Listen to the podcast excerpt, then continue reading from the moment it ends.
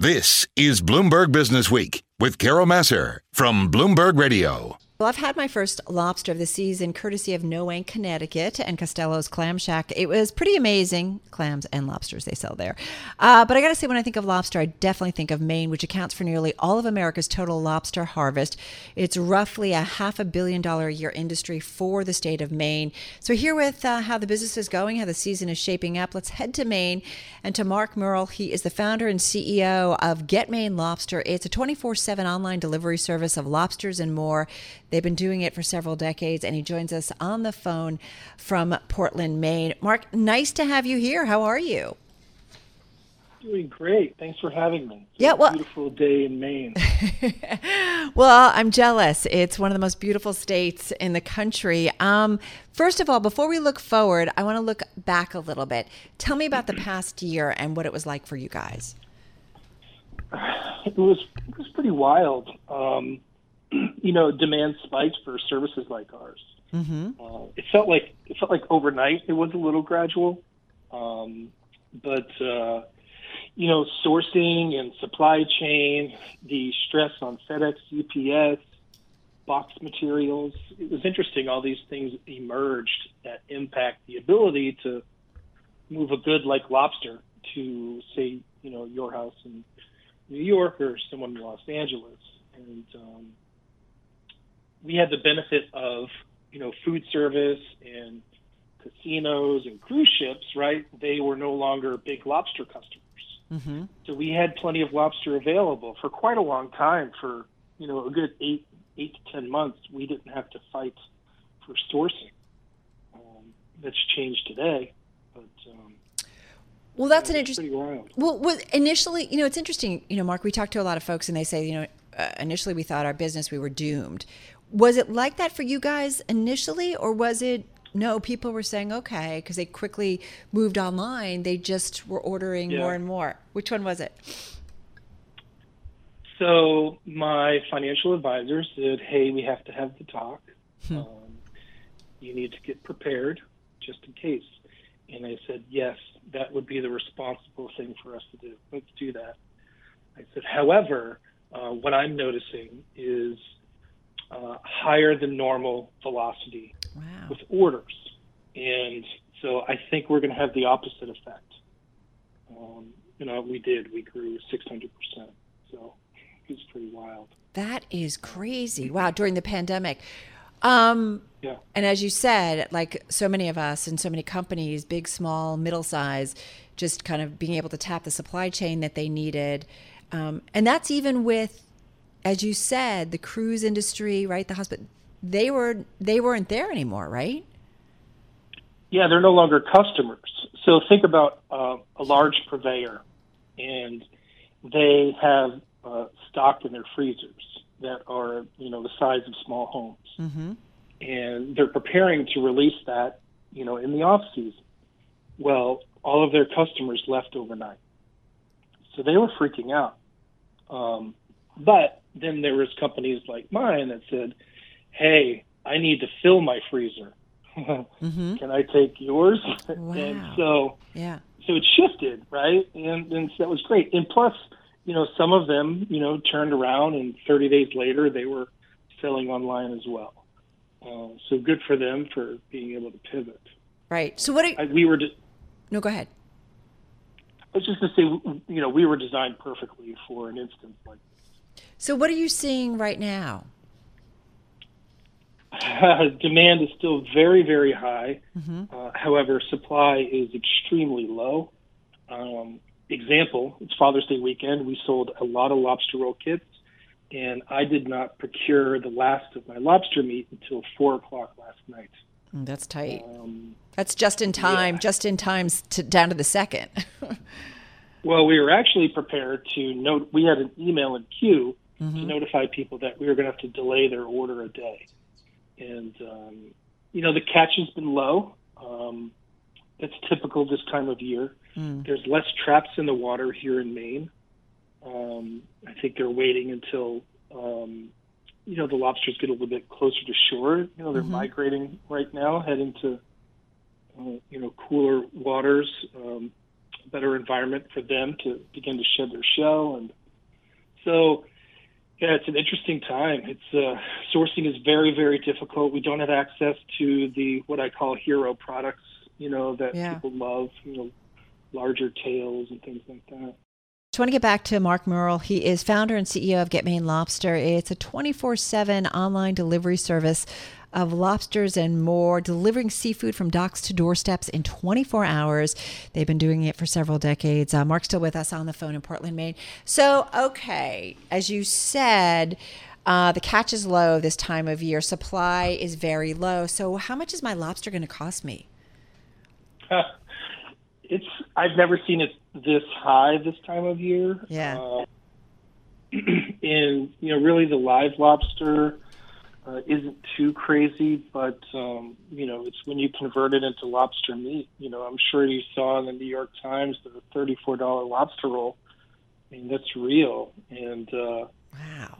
crazy. Um, the interesting thing, though, is you know consumers are are being understanding, and they really want lobster. Demand is still really high.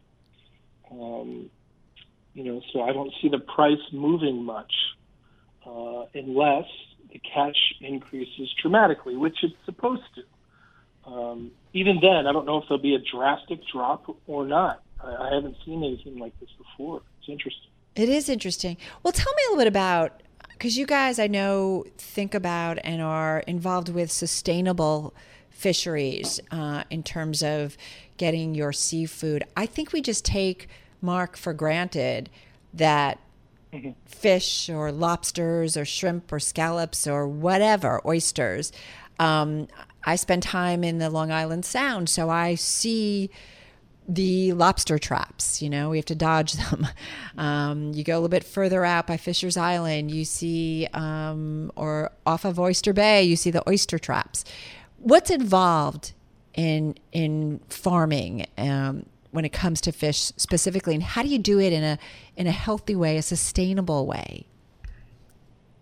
Um, well, as it relates to lobster, and, and the we can't catch anything that's below 0.9 pounds, uh, nothing above four, and if we catch a pregnant female, uh, we mark them by uh, cutting a V notch in one of their fins, and then we put her back in, right? And she's going to help breed uh, a whole bunch of more lobsters, and everything's still done by hand and lobstermen are independent. They're very much committed and have been since the industry started with sustainability. I mean, it's a huge market for Maine, right? And we need to keep it going. And same thing with Maine scallops, right? The season is not very long. Um, we're always very thoughtful about any kind of species that we're fishing to make sure that it's not overfished, it has plenty of time to recoup, you know, cons- the seafood uh, industry, seafood consumption has increased dramatically in the last year. So, you know, we really have to, as consumers, we really should be thinking about diversifying our palate and uh, not just focusing on one particular species because that's your favorite. You know, venture out, try some new things. Restaurants are always bringing new things to market. We just started selling um, um, uh, a, a trout that comes out of uh, uh, upstate New York, and uh, steelhead trout, and it's a beautiful uh, farmed, clean fish, and uh, organic feed and everything. It's, it's a beautiful fish, and we're always listening.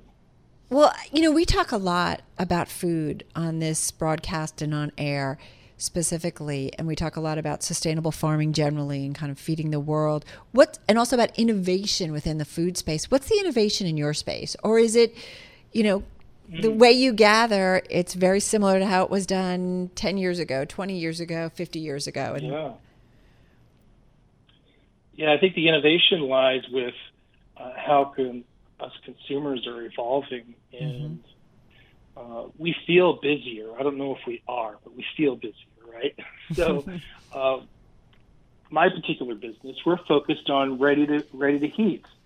So, how can I design uh, because the technology is there, restaurant five star quality meals that are flash frozen delivered to your doorstep.